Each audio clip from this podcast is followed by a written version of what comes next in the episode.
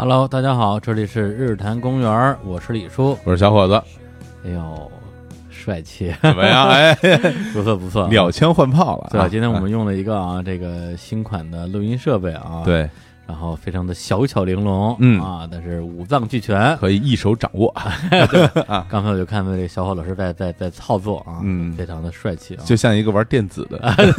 跟着拧钮，拧钮儿。对啊，非常好啊。嗯。那我们这期节目啊，就是大家期待已久的啊，《人间攻略》。对，在之前我们曾经在微博和微信同时征集了一些问题，嗯，然后呢，作为我们这期要回答的这个题目啊。没错，对，啊我相信大家有很多的这种困扰，然后哎。想让我们两个过来人、哎。老同志啊答疑解惑啊，嗯指出一条明路。对而且之前我们《人间攻略》录过两期嘛，都是属于开放式问答，对，大家可以问任何问题。但是，我们会发现说，当你为什么都可以的时候，很多人反而会觉得说不知道从何问起，对，问问题本身就是个问题，就是个问题。所以这回我呢，我们稍微限制了一个范围嗯。啊，这是小伙子老师想的啊，哎就关于这个所谓的抉择啊，对因为我身边我发现很多人啊，都存在这个问题，就是所谓的选择恐惧症。哎，对一一件事儿，然后犹豫来犹豫去啊，怎么也下不了决心嗯啊。比如李叔什么的，哎，这种这人很多啊。对，然后我然后后来我也观察了一下，大家好像在这方面，其实有的时候经常是想寻求一些帮助，但是呢，嗯、他又不好意思说出口。哎，对，在这个在这里面跟我们说，应该没什么问题，我们又不是你家长，也不会批评你。对啊，不是家长我也可以批评你。哎呃，刚才我们那提前对了一下这个留言啊，是，一边对一边，小伙伴老师就这个非常犀利的点评了一下。哎，对，哎，我说又不是你在节目里说，那不敢，那不能 不能在节目里播的，对可见是非常的犀利。啊很犀利啊！大家说呃电波怒汉，呃对，大家一会儿可以看到小伙子老师比较虚伪的一面，我觉得真真实的一面，我看我已经见过了。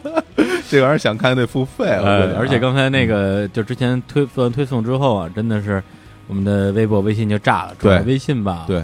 对，两天之内我觉得收了得有几百条，对，这种问的这种留言，而且我们赶紧收藏，因为这个微信后台的留言你不收就没对了。会被冲掉，不啊像那个那个就是推送的那个回复不是两回事儿。是的，对啊对，然后呢，我们当时我一看这么多留言，我就说，哎，这也太好了啊！啊，其实是十其实十期节目有了，其实是颓了，看着觉得特累。哎呀，这么多，就不想录了。哎呀，嗯没关系啊，嗯大家想问啊，我们嗯就给大家讲一讲嗯，啊。但是呢，呃，十期节目也许没有啊，一期节目估计是说不完了。是对，因为我们刚刚把大家留言整理了一下啊，分成了呃两个部分，啊当然也只是一部分留言啊。对的。我估计整理的可能也就几分之一吧，因为要是都整理的话，真的要录十期了。嗯，两大类啊，一大类是这个跟工作有关系的啊，职业选择类职业，选择类啊，嗯还有一类呢就是啊，跟我们的啊感情情啊、感情感啊，就就简单说吧，就是结婚不结婚。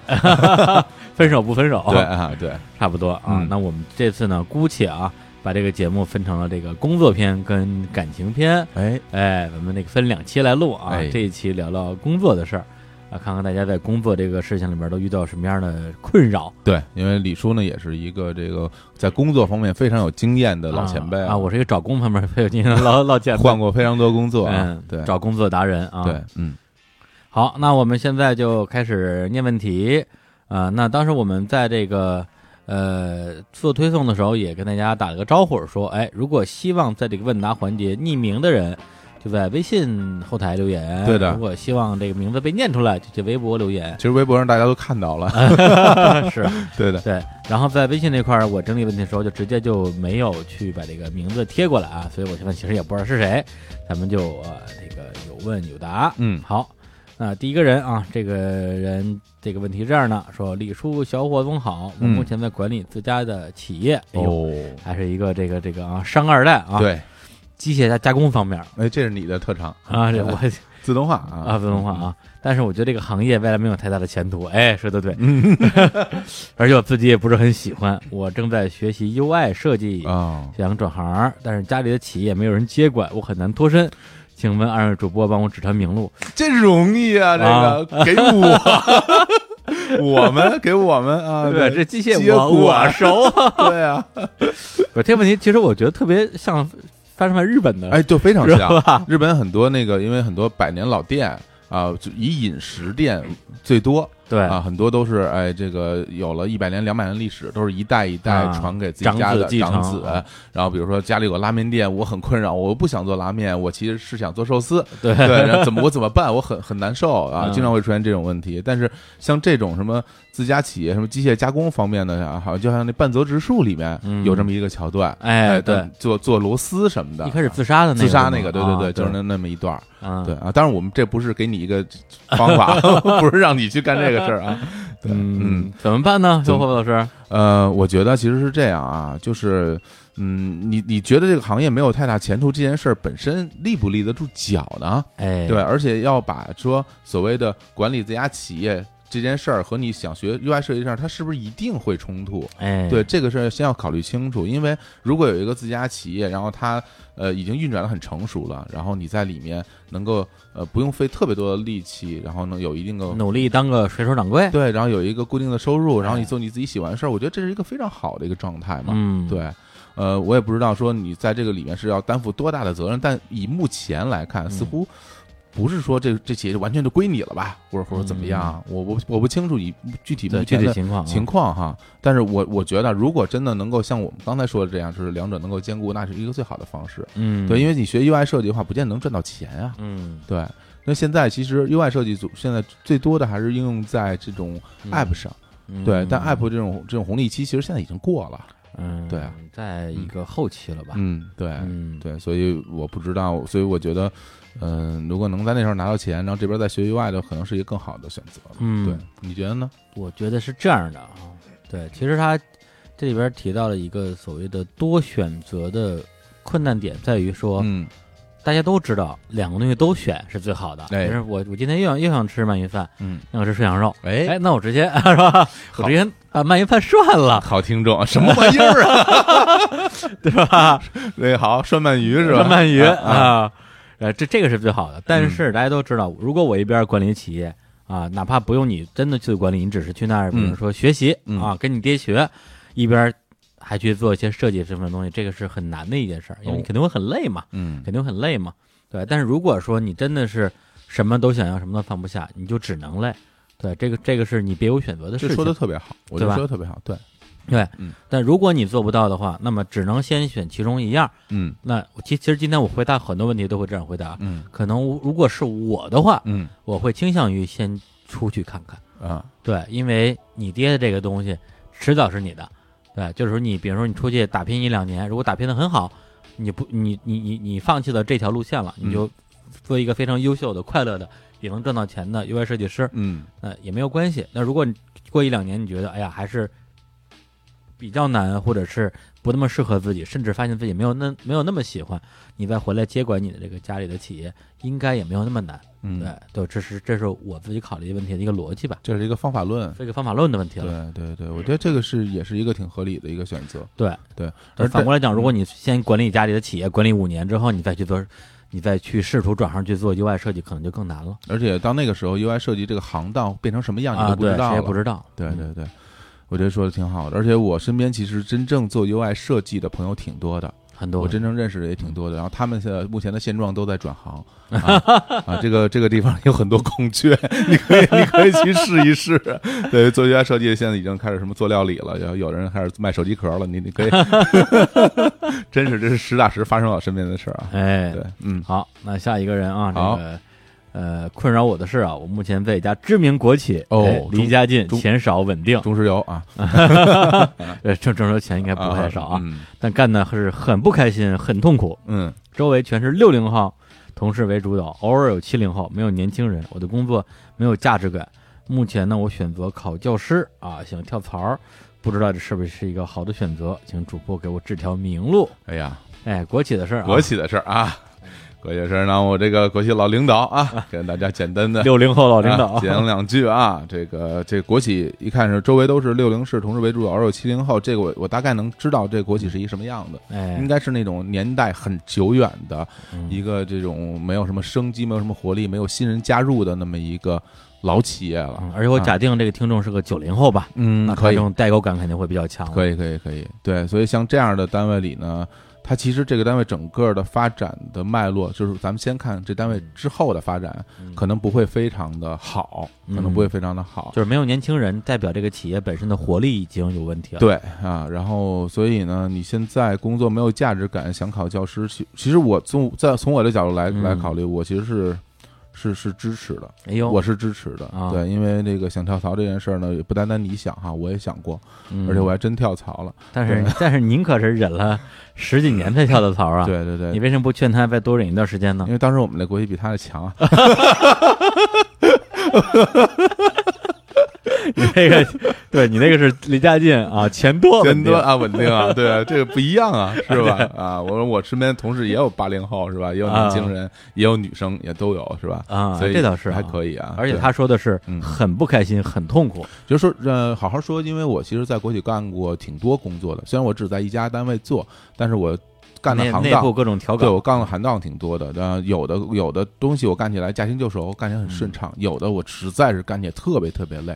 举个例子，我曾经嗯在我的部门里面担任过编辑报纸的工作，啊，这个活儿让我干起来我就要疯了，就是、呃、内容不用我提供，啊我要负责排版和排版和编辑。然后这个排版那个软件我完全不会使，非常费劲。然后而且是一个内部发的一个报纸，啊这报纸其实就像他说似的，你所所谓什么价值感肯定没有，没有价值感没有任何人会看，但是你一定要把它做出来。嗯我去做非常非常的痛苦，每天我有甚至有时候我下班回到家，嗯我第二天一睁眼我不想去上班，啊，我就不想面对那个东西，对我来说太难了。你主要就是排版，你不需要在文字上做什么我不需要，修订吧都？不需要啊但是我没有审美，你知道吗？我我对于这种，我 我对于这种平面设计和啊和那个页面布置，我没有任何的审美。嗯对，然后那对我来说太难，一一篇文章呃截成几个块儿，放在啊哪几个位置，然后我没有概念，而且你还不能全都是直来直往的，对啊还有一些拐弯的。我弄出都跟大字报似的，然后然后领导就不满意，说你这编的不好啊，让我返工。我说那应该编成什么样？他说嗯这编成什么样是你的事儿，你去编就是了嗯。我再编一样，然后他还觉得不满意，然后我就我就颓了。其实这个东西你啊真想做好也没有那么难，嗯，你就上这个街面上买一些这种都市类的报纸，看人家怎么排的嘛，啊，对吧？就是想要学人家的样子，其实嗯真的没有那么难。嗯对，我觉得主要还是你本身抵触这个东西。嗯，我真的是有点抵触，啊而且这我真的是没有判断，就是嗯就很像一个女同学给我拿了四个彩口红，啊说这四个这个色号有什么不一样，我真看不出区别来，嗯我觉得都差不多。口红的颜色不就那么几种吗？呃，红的、红了吧唧粉了吧唧，黑的，白不呲咧，还没色儿。对对我我没法弄，所以所以你说那种那种痛苦，我真是能感受到那种痛苦。那个时候我其实哎做了什么选择，嗯我就换了另外一个部门。哎，你当时是可以主动要求调这个的吗？我其实是做的也做了很多工作了，啊就是因为我为了能够不做这个事儿，我就啊我是用尽全力，我换了一部门，我实在做不了这个。啊，我有时候也会表达说，我真的不行，我做这些太痛苦了。啊，对，也就是说，这个这个朋这个小朋友啊，嗯假如他们家比如有点路子，嗯可以把他调到别的国企，嗯哎，这个钱多，离家近，稳定，这事儿本身也不痛苦，啊其实也可以考虑，不是说非要说嗯，我离开国企就一定要去做一个看上去好像更自由的职业，嗯而在于说这个事情本身，你痛苦不痛苦，能不能胜任，嗯以及你有什么其他的更好的选择。是，而且我觉得他这里边有一点很明确，就是他说了自己想考想当老师。我觉得既然你有一个明确的目标，那我觉得就去试试做嘛。嗯因为有很多人都根本就不知道自己想做什么。对对你有一个想做教师这么一个愿望，我觉得已经成功了一半了。对，更多的就像有人说什么呃谈恋爱一样，啊对，有的人喜欢一个明星，哎，说我喜欢他，其实已经成功了百分之九十九了，只差他嗯点头，哎呀，对吧？哈，是一个意思。我其实还是支持你考教师的，对，嗯，对，嗯虽然他没有展开说的为什么想考教师，嗯对，那我们就姑且支持一下啊，嗯，希望一切顺利。好。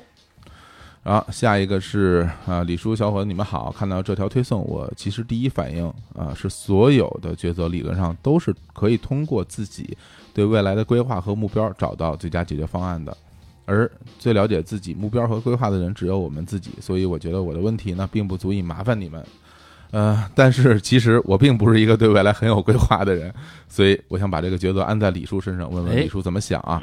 作为一个并不是很热衷于社交的人，选择一份人际关系驱动性工作，比如说销售、公关、记者，对自己的提升更大，还是深耕在一个某个细分领域，不太依靠人际关系？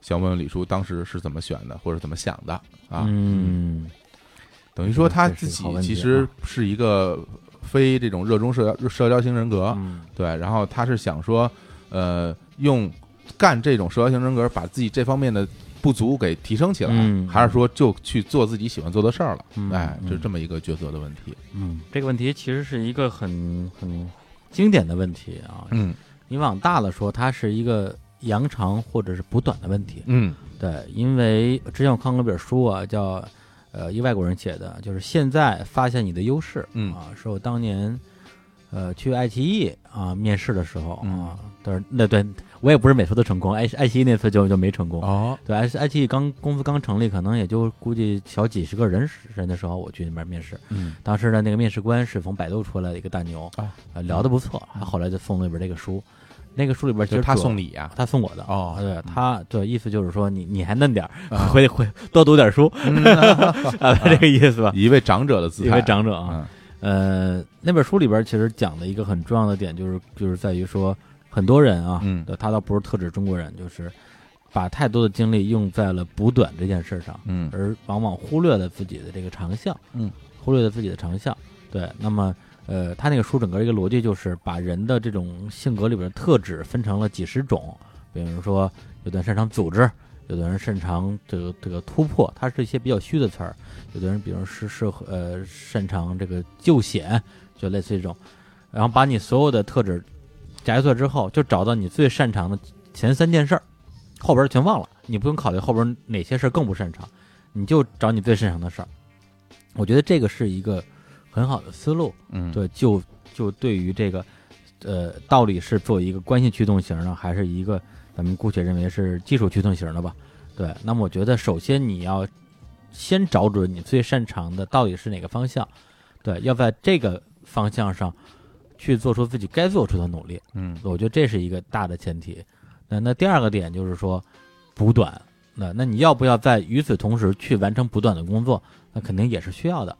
对，就是比如说，咱们说一个最那什么的工作，比如说就是工程师，嗯因为我之前做就是开公司嘛，公司几十口子里边基本上一半做运营，一半做开发。对，那作为一个工程师，你是不是要锻炼自己的这种社交能力、人际交往能力？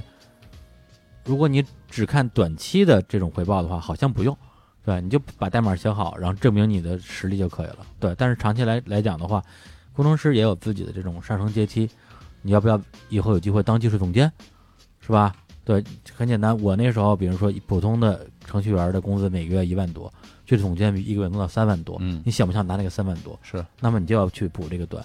对，所以我个人的呃感觉是说，你应该是先选择一个你相对最擅长的方向扎住，然后再去补那个短。我觉得这个是一个比较稳妥的做法。哎，这个李叔，这个我非常的同意啊。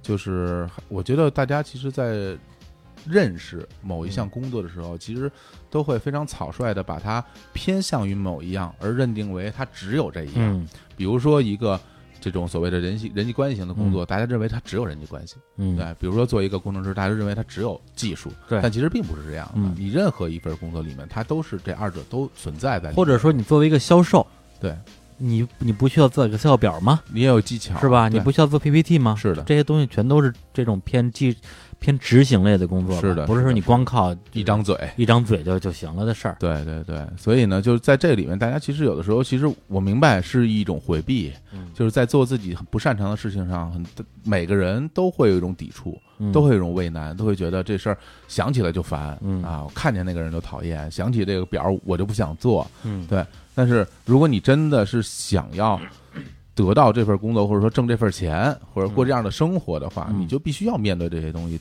逃避，我认为是没有什么意义的。对是对，而且我再讲一个我自己的一个呃小的经验吧，就是嗯你会认为什么样的人更容易获得世俗意义上的成功？嗯我会认为，当一个人拥有两种看上去非常冲突的特质的时候，嗯这个人的成功几率是很大的。对，比如说啊，如果这个人是个大喷子，特别夸夸其谈，嗯你会认为他做一些很细碎的执行性的工作，他做不好，就会就会做不好，并没有耐心。嗯对，但是如果这个人他又能喷，然后又能吭吭哧哧做一些这种特别苦力的活儿，嗯，那这个人想不成功还蛮难的。哎对对对，我举个例，比如说我一个好朋友啊，他是一个神秘的宝石商人，哎，对，就这就是他本身的这种 social 的能力是非常强的，是跟什么人都能谈笑风生。但是他自己做宝石，就是一些很基础的很工作，包括修图啊什么，就类似于这种东西。自己做网店呀、做宣传，对，就啊自己的视频的编辑，他好像就做宝石这两三年以来没有找过什么所谓帮手或者员工，就所有事儿都是一个人干。嗯我觉得这个，当然他现在成不成功这个事这个事情，呃，他有他的标准，我我我有我的标准，但我我会认为他在这方面我是很佩服的。对，当然我们并不是说所有事儿都一个人干就是一个非常了不得的事儿，只是说你能去做，嗯。你能去把这个两件事都啊对同时做好，是这个意思。对，这是一个态度问题。是。对。好，那我们下一个，嗯。毕业了两年，换过两家公司，第一家做了一年，第二家做了半年，其余呢在考老师，哎，这也是想当教师的，哎呦，但但是几次呢都没有考上，但现在没钱了，啊，学校招编制老师也暂告一段落，想找工作，但是许多公司都嫌弃我频繁换工作，自己也觉得如此，也不想改简历，同时也不想说谎，所以呢，就是问问李叔啊，我要不要改简历啊？哦哎，好问题啊不过 我觉得这个啊！换俩工作就被人嫌弃平衡工作，那李叔还能活吗？对他后边还有一个问题啊，嗯关于这个女朋友催结婚这个问题啊，嗯后边那个就有就有点复杂了。哎，对，这个有机会我们可能放在感情片那边聊。是的，对，然后呢，就我先说改简历这个问题吧。这个问题其实很好回答，哎，改，哎呀，一句话是吧 对吧？吧？你看非常果断。首先是这样如果改成什么程度？你不能说把学历都改了，对啊性别改清华北大双学位，我天，这我不支持啊！这这我不支持啊！这别说那么伪光正。对你让我支持不支持？我 我当然不不支持啊，啊这这不能支持啊这样啊，首先如果你只换过两份工作，你根本没有改的必要，你就正正常写就完了。就是啊，对，就是首先是两个层面的东西啊，因为我作为一个换换过啊十几份、小二十份工作的人，嗯，我有两套方法来解决这个工作换的更过于频繁的问题。哎，首先，我不建议在简历上有任何的造假，这肯定说。你一个事儿你没干过，说你干过，对，或者说你这个呃呃什么学历之类的，你就更不能乱写。你别在中央电视台干过，你比就别写在上啊，面。对对对啊，，甚至细到职位，有的人他嗯可能为了找一些更好的工作，比如说之前自己干的经理，非说自己之前的总监，啊，，对，就给自己抬一级嘛。嗯，对，但是第一就是说，如果对方去做尽调，打个电话一下就问出来了，是的，这样对你的职业诚信是一个呃非常不好的影响。对，另外一方面的话，嗯老实说，我觉得你干个总监跟没干个总监区别非常大，人家一聊就聊出来了。是的，是的，是，对，而且甚至很多时候不在于聊的内容，你的气场。嗯对，除非你是你是什么职职业演员，嗯，那另一回事儿。对，所以从这点来讲的话，我觉得只要你在上面不撒谎，嗯实际上是有很多的其他的办法的。方法一就是，如果你干过的工作太多的话，就像我一样，我我我如果写二十份工作在简历上，人家看你多累啊，是吧？对咱先说先不说好不好的问题啊，替人着想啊，哎，我基本上每一次 嗯重新找工作的时候，我会保持我的呃历史工作不超过五份儿吧。嗯对，每一次呢，比如说我又工作一份一个新的工作，这工作还不错，嗯，我就把它写上去，把之前的某一个删掉，哎，或者把两个工作合并，对，就差不多这意思吧。哎，然后呢，如果减减少数量，对减少数量，嗯。对，如果这工作本身挺你觉得挺失败的，那那那就不写了，啊。对，然后这样这样这样就会出现情况，你中间会有一些嗯时间上的断层，是，哎，中间我们空两年啊，那这个就靠整个的第二步了，就是话术，嗯就是该怎么聊。对，其实你真要写十几份儿，也没什么大不了的。对，那人家问我说，哎，那你之前工作怎么换了这么多？那我那我有很多种方法可以回答我就说，比如说，我觉得每一个人在这种工作的过程之中，都在寻找一个所谓的更好的一种位置。对，无论是在这工作内部，还是有在工作外部，所谓的这种呃过多的频繁跳槽儿，或者是怎么样，对这种职业发展上有问题，我不觉得是一个问题。但是，如果您觉得它它就是一个问题，那我们就没有什么聊的余地了。嗯对，那反过来反过来讲，人力资人力资源就不跳槽吗？对，就是现在面试我的一个部门就不会跳槽吗？也会跳槽啊。嗯对，大家都在找一个更好的机会，只不过由于我之前所从事的行业本身有一定的不稳定性，同时随着中国这这些年从媒体红利到娱乐红利，到现在的互联网红利，在这个过程之中，我去改变自己的行业，并在改变行业的过程之中去寻找更好的工作机会，是一个再正常不过的事情。而且我身边有很多像我这样的人，有很多非常成功的例子。嗯我比比如说我我举个例子，哎，网易云音乐啊，现在是百度音乐的老大王磊，嗯当年跟我一起做记者，他比我大个两岁左右。嗯我做记者，他在做记者；我在做唱片公司，他也在唱片公司。我去做互联网，他现在也在做互联网。他现在是百度音乐老大，有人会嫌他换的工作多吗？嗯，没有人会在意这个东西。所以说这个点在于这个，就是说，呃，他嫌弃你换工作换得多，可能是直观的觉得你这人不安分对或者怎么样，但是你用你合理的理由对来说服他，来告诉他你你要把我我为什么要对你把不安分这个东西变成一种你的优势，对，而不是劣势。对让他能够接受，对，就就是就是这个点。是对，所以就是为什么我换工作，因为我追求卓越，哎是吧？就是这句话。卓越网都倒那么多年了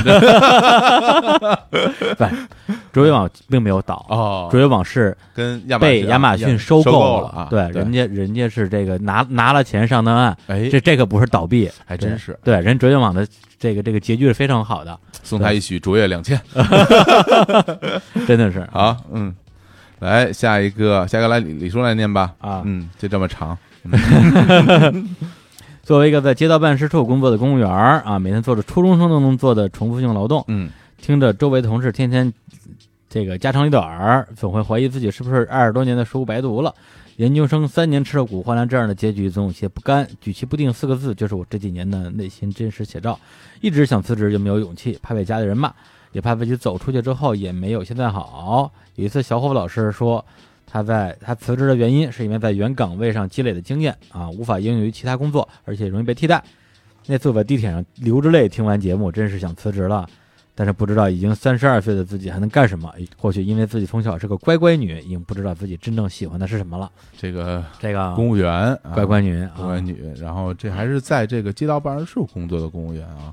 哎呀，其实我听到他这个故事的时候，我嗯心里边感觉还挺挺不舒服的。哎，就是说，嗯、最关键的一个问题是什么？最关键的是最后一句话。最后一句话就是说，就是不知道自己还能做什么，也不知道自己真正喜欢的是什么。那这个事儿就很难了。哎，因为你知道你自己不喜欢什么，你比如说你现在知道你自自己不喜欢做这个公务员这个工作，啊觉得自己在那儿没有一点点的成就感，觉得自己上这学都白读了，但是呢，你又没有一个想去做的事儿，那你只能维持现状，在这种现实中，然后呃每天感觉不快乐。如果是我啊，我说一个我自己的感受，如果这个事情摆在我面前，我肯定马上辞职。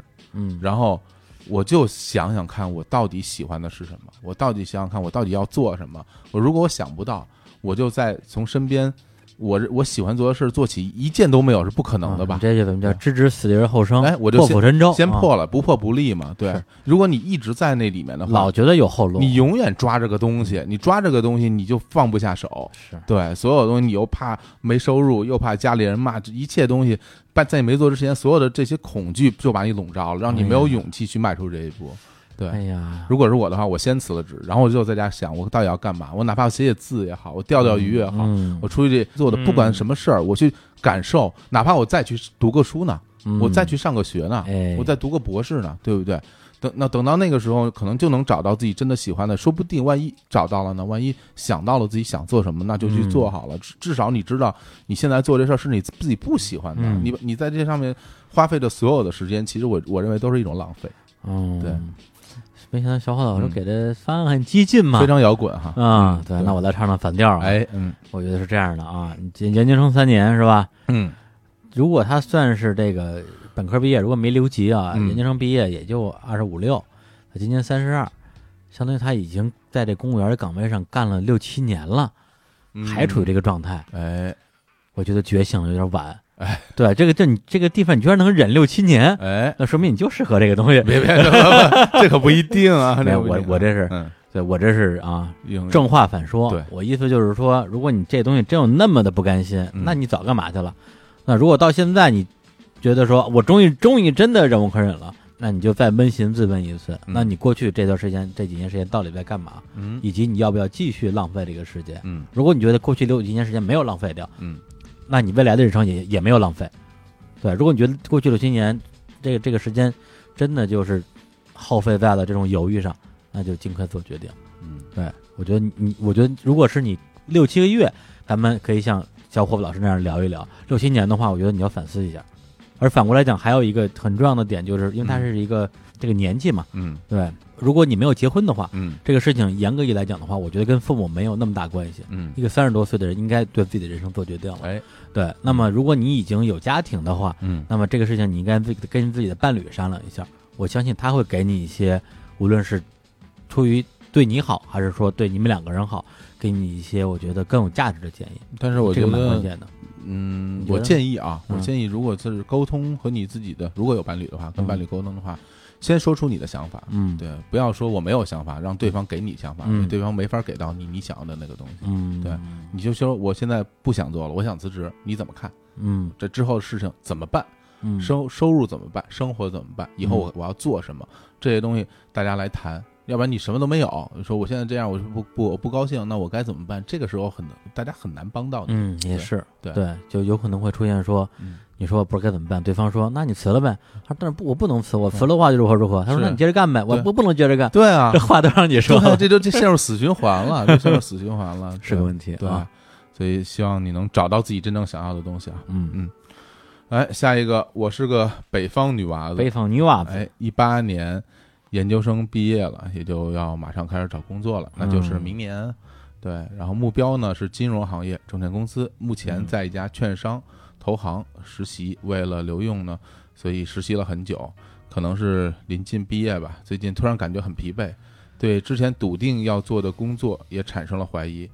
一个是太累了啊，熬夜、出差是经常事，而且呢，工作中虽然有很多相对有技术含量的内容，但是更多是枯燥无谓的重复性工作。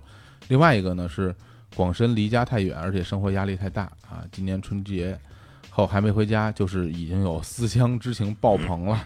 对，主要是怕为了工作失去享受生活和陪伴家人的时间。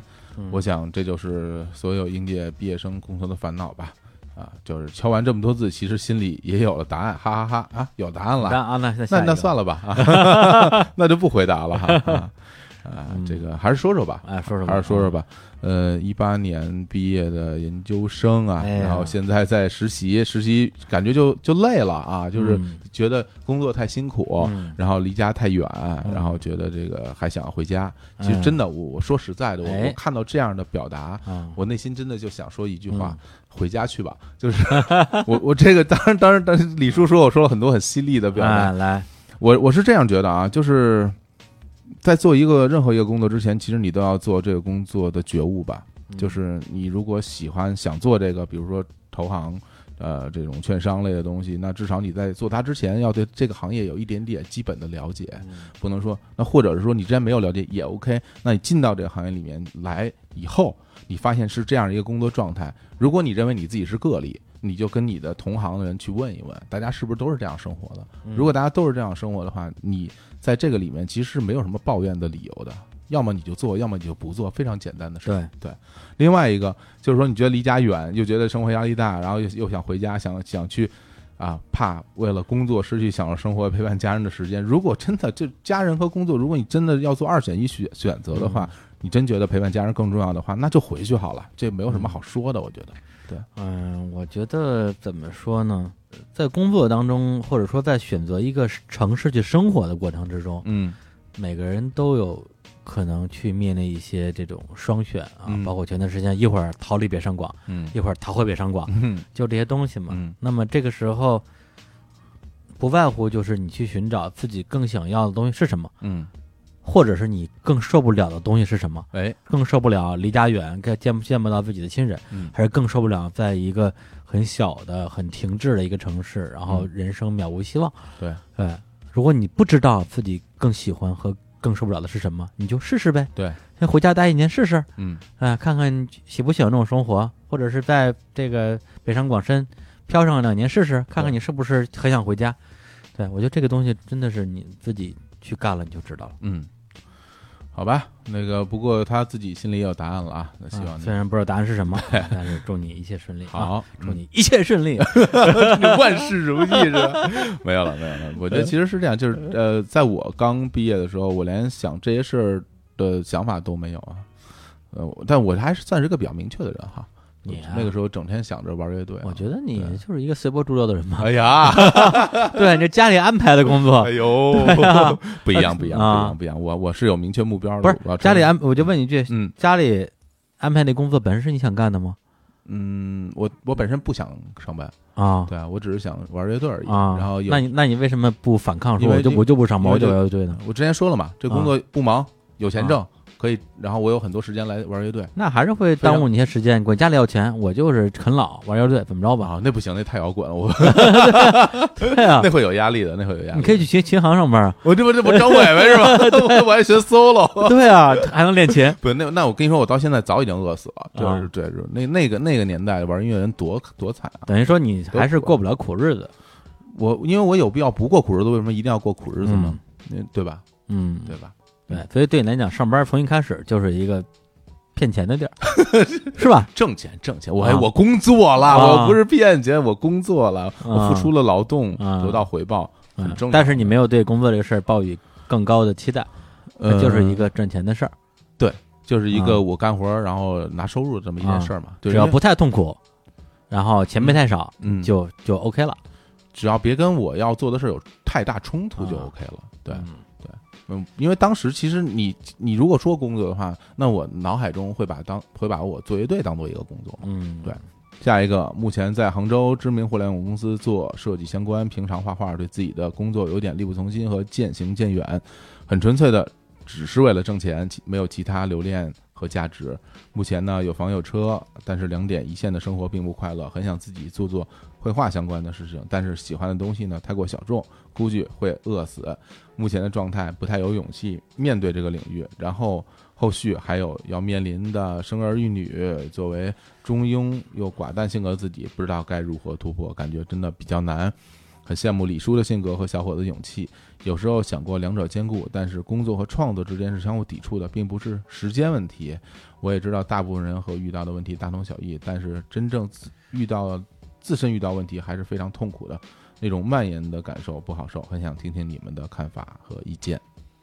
哎，我这这我得告诉你啊，这嗯个爱真的需要勇气 去面对流言蜚语。其实我读了这些，感觉大家都大同小异，其实挺像其实挺像的啊。像面对面对的这些问题啊，对，都是这个什么？生活的压力跟生命的尊严嘛，对，就是这个，就是这哪一个更重要？对对，你看那刚刚那个做机械的人想去做设计，嗯，你这想做做设计的人就想想去学去画画。对，呃，而我身边的不止一个朋友是画画的，嗯然后实在是觉得这个东西不靠谱，嗯，就去做设计了。哎，对，就去大公司啊，去，当然就是也不光不一定是做设计，有的人可能是真的去做设计，有的人可能是去大公司做一个这种画手，对啊，签约画手嗯，而不是一种自由创作的状态。嗯对，那最后其实就是在这个刚才说的这两个事情里边找平衡点嘛。嗯嗯，所以他这个两点一线，什么有房有车，我感觉还挺好的，啊，对吧？至少生活状态没有他。其实我觉得他最大的问题面对的是艺术创作和商业设计之间的这种矛盾吧，嗯就是他自己好觉得好像挺难接受的。对，嗯，嗯嗯对，那还是咱们最开始那个问题。嗯对，如果你愿意为你的这种左右为难、举棋不定付出代价，嗯那你就努力拼命，嗯，两边一起干。对，对，如果你不愿意费这个劲，那你就改变一下试试。嗯。啊，就是放下现在的拥有的，去拿一个全新的，你一直内心想要的，嗯，试一段时间，行继续，不行回来。对，就对我来讲，如果是我的话，我肯定会用尽全力去试试看两者兼顾的，因为、呃，看起来工作还是不错的，然后嗯。画画这个事儿看起来是一定挣不着钱的，啊，对，所以你就别指望拿这个能挣钱养家养活自己了，嗯所以有一个稳定的收入，然后去把时间挤出来，把自己的精力拿出来去做自己的这种所谓的艺术创作，可能还会更不受限制一点，可能自己嗯。会做得更开心一些，有道理，是吧？哎，非常符合小伙子老师的这个努力啊。对，最近据说已经准备开始找工作了。找工作对，因为电台这个事儿，看是一定赚不着钱是绝，对的呀，不仅对是还搭钱呢。对所以他要非常拼命的打两份工，对对对对，之前刚这刚从星巴克过来的，对，给人端咖啡是吧？对对对，哎呀，真是请您入伙啊，请请您喝，请您喝咖啡啊，喝咖啡啊，然后六万九千八，六万九千八请，您入伙。哎呦，在咖啡店里聊的呀，这全连上了，这个。啊，李叔，小伙子老师好。最近让我举棋不定的是，产假休完要不要辞职在家带孩子到三岁啊？这是一位母亲啊，哎，新妈妈一。个 mother，对，根据科学不科学的依据说，到底科不科学啊？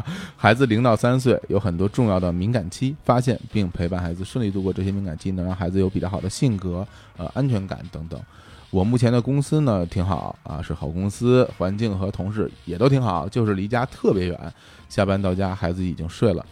今后再找工作不一定能找到这么好的。当然了，和你们探讨这个问题看似相当不合适，毕竟李叔是女权里，哎小伙老师又非常的有见地，而且我觉得这个难题，首先当然是我钱不多导致的，其次可能是我老公导致的，嗯第三可能是不是我的思维陷入了某种狭窄的区域？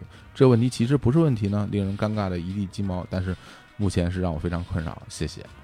哦，我觉得他有一句话一个非常，普遍的问题，而且他有一句话，其实说的嗯我觉得说的特别好，啊，就是第三，可能是不是我的思维陷入了某种狭窄的区域？很多人是没有这种自知的，嗯很多人是不会觉得是自己身上嗯可能出现了问题，都不会去想的。嗯对，所以你能有这种想法，说明其实你并不是一个狭窄的人啊。嗯，对来，我们来讲讲了啊，李叔，以你的经验说说，要不要在家带孩子到三岁？啊，这问题问问咱俩的确是有点儿，有点儿就离我们的生活有点远。太远了，而且这里边又有一个悖论啊，嗯就是一个事儿你没干过，嗯你去评价，嗯，别人就会说，等你有了孩子，你就就不这么想了，对对对，而且特别过重要，就发生在这孩子身上。啊对我对我亲亲眼见到身边的朋友有孩子没孩子之前，啊这人整个完全就变了。啊，是对，彻底变了另外一个人，不是推翻了以前很多自己的哎，是，不看似不可攻破的价值观。呃对和生活生活方式绝大部分朋友的确是这样的，嗯，但是也有，嗯，也不能叫特例，反例吧。哎，对，就是结婚前什么样，结婚后还什么样，啊。就是他的这他虽然当时时间嗯。各方面会花很多在孩子身上，他也嗯。算是一个很负责任的家长，嗯。但是他的价值观并没有因为这东西的改变而改变。嗯比如他之前他就很讨厌在朋友圈发孩子的，哎。他有了自己有了孩子之后，他更讨厌。哎，哎，然后在这个时候，嗯，他再去，比如说发个朋友圈，说我受不了别人秀孩子，那有说服力了，我有说服力了，对啊对我还有孩子啊，了不起啊，了不起对啊！包括就是前两天不是有一个那个，就是网上一个视频，嗯啊，就一个妇女带抱着小孩儿啊，对啊，就跟执法人员发生一些肢体冲突。对的，对，那么网上分成两派嘛，嗯一一部分说这个妈妈不对，一方面说执法人员这个太残暴啊，比较残暴。嗯那他是站在，他倒没有说这个执法人员没有问题，他是说这个这个妈妈首先自己有问题，嗯，然后他可以大声的发表自己的观点，哎，因为我有孩子，真是，否则的话大家一定会说你有孩子，你一定不这么说。嗯对，所以呢，呃，这就扯远了啊。所以我们俩作为两个没有孩子的人啊，嗯，哎，何止，斗 对斗胆说一下，嗯斗胆说一下啊，就是还是那句话，如果是我，如果是我，我会选择去工作。嗯为什么？这个东西其实是一个非常非常基础的问题，就是你的人生为谁而活？嗯嗯对，因为在中国这样一个呃社会关系非常复杂，这种亲情啊，甚至家族啊，关系很紧密的这么一个人本社会里边，大家为别人而活的这种就是呃比例是非常高的。对，特别是可能在我们的上一个年代，呃，比如我妈就经常跟我说，说我这辈子就是就是为别人活的。我嗯年轻的时候要就养你姥姥姥爷一堆弟弟妹妹啊，然后后来又养你，就就对你对对我来讲，我的生我的生活就是所有这些亲人，嗯我就是为你们而活的。但是到我这一代的时候，至少我会有这个觉醒意识，我就是为自己而活的。对这个事情，我是不是一开始就想清楚，是想了很多年才才坚定下来这个想法的。哦，所以在这个事情上，当然有的人，当然会有人说了说，那你你你你没生过孩子，生了孩子你就不这么觉得了。嗯，那没办法，那我就是没生过呀，对对，在那个时候我会不会变？咱别说那时候的事儿，对在这个阶段的话，我会认为一个人要应该把更多的精力放在自己的身上。嗯当然，如果如果你已经认为你孩子，呃，从零岁到三岁之间的这个成长比你自己的未来、比你的工作更重要，那是你的选择。嗯，对，这谁也拦不住你。但是有一点，嗯，以后你不要拿这个事儿拿出来说，对不要后悔，你不要拿出来说，我当时为了你为了你如何怎么怎么怎么样，这是你自己的选择，不要拿出来去说别人，对，这不是你要求不要说任何人对对，既不要拿这事跟你的孩子说，也不要拿这事跟你的老公，对啊，你的父母，甚至你的朋友说，当年我为了他做出了什么什么样的牺牲，，是，现在我一无所有，我嗯找不到好工作，我变成一个嗯社会边边缘人，我已经失去了这个重返社会的能力。我觉得千万不要变成这个样子就好了。对，因为我觉得，呃，我身边的这种情况，虽然中国全职妈妈的比例其实比较低，对，一般在家里陪个一年左右就算是算是蛮长的了。嗯，对，但是我会觉得，但但是也有全职全职在在家里有我身边就有，而且也有嗯很健康的，对，这这里边既包括了，就就是就一直做全职妈妈做下去，然后也不上班了，但是嗯前提是说。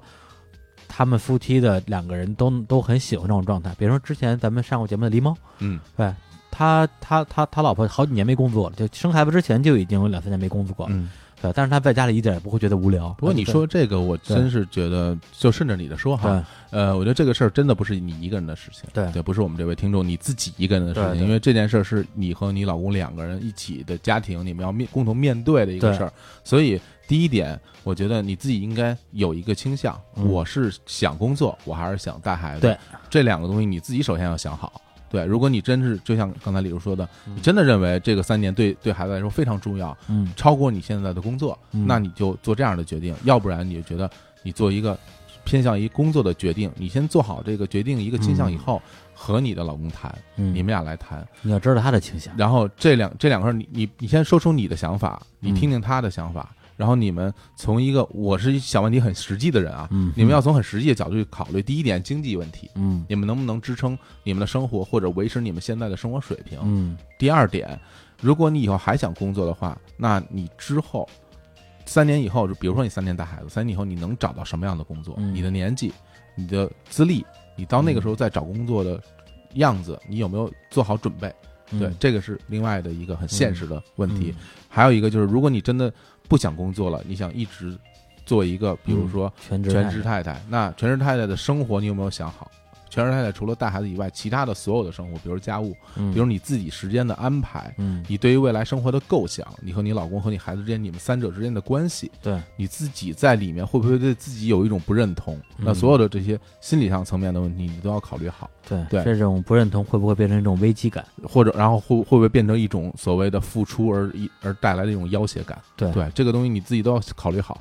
嗯一旦你们考虑好了，做了决定，就不要后悔。嗯，对我觉得是这样。是这样，嗯。对，因为的确是我身边的朋友，既有可以安心在家里当一个全职太太，而且夫妻感情各方面都非常和睦的，嗯。也有生完孩子本来打算跟家里比如待个一年甚至更长时间，结果嗯。待了不到半年，可能人就疯了，嗯。就觉得自己如果再不去工作就要得抑郁症了。嗯。对，真的是那种情况，觉得自己的存在感变得非常稀薄，所有的生活都围绕着孩子跟自己的老公，然后也见不到什么朋友，嗯，然后就会觉得自己整个人的生存价值、社会价值越来越低，越来越低。是的，是的，就完全就对自我产生很大的怀疑。对，就就就要崩溃了。最后他其实就后来就回去上班了嘛，上班之后状态就一下就好很多很多。嗯但你说他干的干的工作有多伟大、多有意义，其实也未必。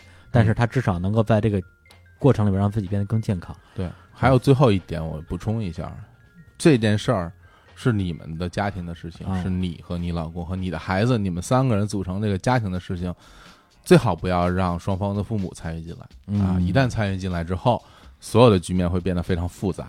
对啊，你们要考虑好这些问题啊。对，好，那个下一个来我的英文名，哎呦，上来就报自己的英文名，哎呀，嗯，我的英文名叫 Steven，、嗯我是史蒂文，啊我是一个在温哥华留学的高中生，哇，好年轻啊，高中生，高中啊，生，那应该是零零后了吧？零零后现在是十七岁，十七岁，肯定是零零后。零零后，嗯，对比我们就小个三四岁啊，对的，对，嗯，那个一五年从国内把被爸妈逼到了国外，外国啊，周围人都说国外怎么怎么好啊，可是我的梦想并不是呃去国外上什么名校，我只是想待在国内啊。首先这是第一点，当时呢我刚上完初一，刚和朋友建立起一些友谊，结果就被送到了国外。到了国外，觉得自己很孤独，和周围的人都融入不进去。我的学校呢，在温哥华属于比较差的高中，里面有很多从中国来的富家公子和女生，嗯，这不挺好？这学校，贵族学校啊，靠，流星花园似的那种啊。流星花园嗯，每天在课上都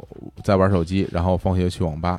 啊，这个不知道你说的是他们还是说你自己啊？我不知道你说的是谁。嗯虽然我想交朋友，但是我不想让自己变成自己最讨厌的样子。父母嗯说让我多和外国人做朋友，可是外国人并不太想和我们中国人做朋友，是吗？嗯，好啊。然后随后的暑假，我回国买了一把吉他，已经学了两年，哎，发现越来越有兴趣，想组个乐队。可是呢，学校的乐队不让我进，一般啊，说是一般九年级就进乐队，我太晚了。嗯平时在学校也没有什么表演的机会了，然后现在呢还有两年就要上大学，我又不能回国上大学啊，所以想问一下李叔小伙子，我上完大学之后是应该回国实现我的音乐梦，还是在嗯国外找一份体面的工作？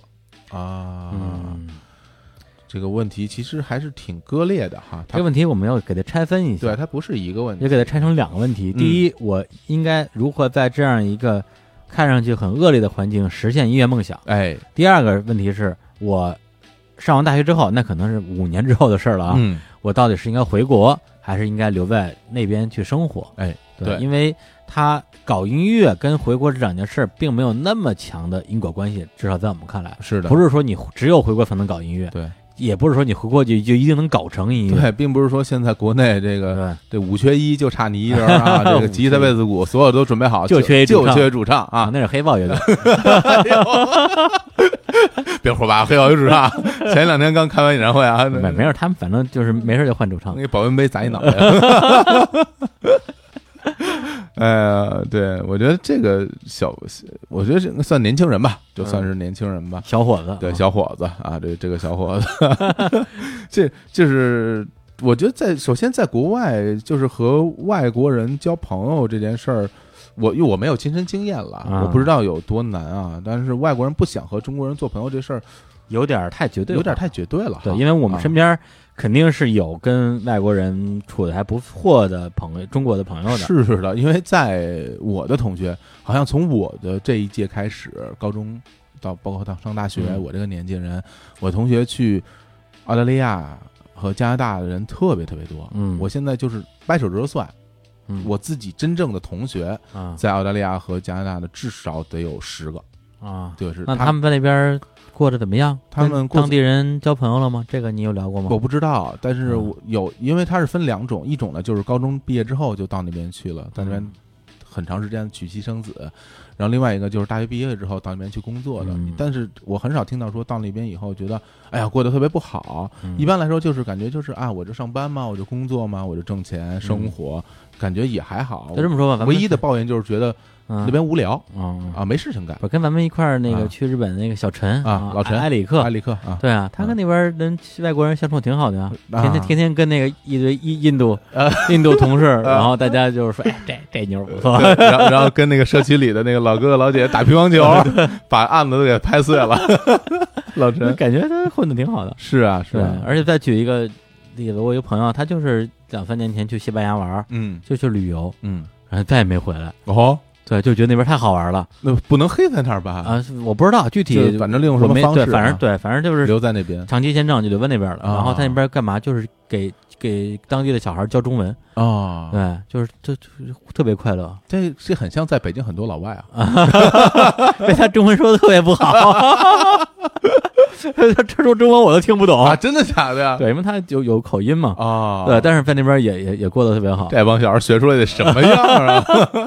你知道吗？就嗯所以这个呃，说回来啊，嗯也就是说，首先在我们看来，我相信啊，你在那边肯定是遇到了一些客观的困难，是的，啊、比如说跟中国的同学大家合不来，嗯。跟老外的这个这个同学呢又就是谈不到一块儿一起去，是。对，但我们根据我们的身边的朋友的经验，觉得一定有办法可想。嗯，而且他年纪小也。对，你可以再试试看。嗯。就是交朋友这件事来讲的话，嗯那实现音乐梦想、玩乐队这个事情，其实这是一码事儿。对，比如说学校的乐队不让进，那可能是学校有一个这种官方乐队，哎是吧？就是或者是什么吉他社这种东西，嗯可能不让你进。嗯呃，那不让进的话，首先咱们能不能通过跟学校的沟通，打破学校的这种这种陈腐的校规，是那是一回事儿。另一方面的话，一定要进校乐队才能玩乐队吗？对啊对，你不能找几个在那边的朋友，无论是中国人还是外国人，嗯对你英文肯定很好。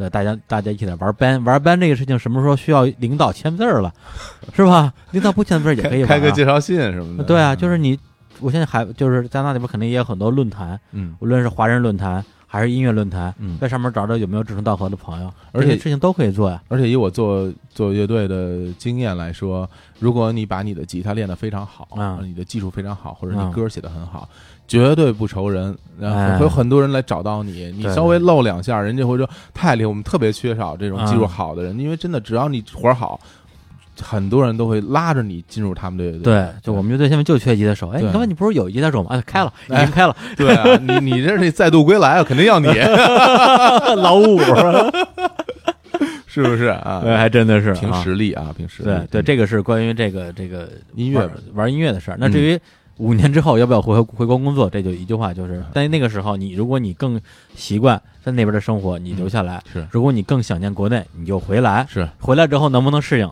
到时候你就知道了。哎，嗯，好，好，下一个，下一个，这么巧啊！我刚经历过这样一次抉择。今年上半年一直在做违背自己三观的工作啊，在一个央企做党建工作。哎呀，这是同行啊！哎呀，虽然有出卖灵魂的感觉啊，并没有啊，不要瞎说啊。但是意外发现自己还蛮擅长做这工作的，可能啊，就是因为太懂意识形态这回事儿了吧，所以才反感啊。原来就是你知道自己在做什么，然后觉得自己不应该这样做。哎啊，这个月呢，单位有岗位调整，有另外的岗位可以竞聘，是我非常不擅长而且很难做的工作，必然的恢复哎了自己目前稳定逍遥的工作状态，但是可以升职。啊哎，但是不加薪，不加薪啊嗯，呃，也能摆脱这个违背自己价值观的岗位。我犹豫了很久，在领导的劝说下，最后抱着如果做不好，起码位置更高了，跳槽也会有更好的筹码的信念，进港成功。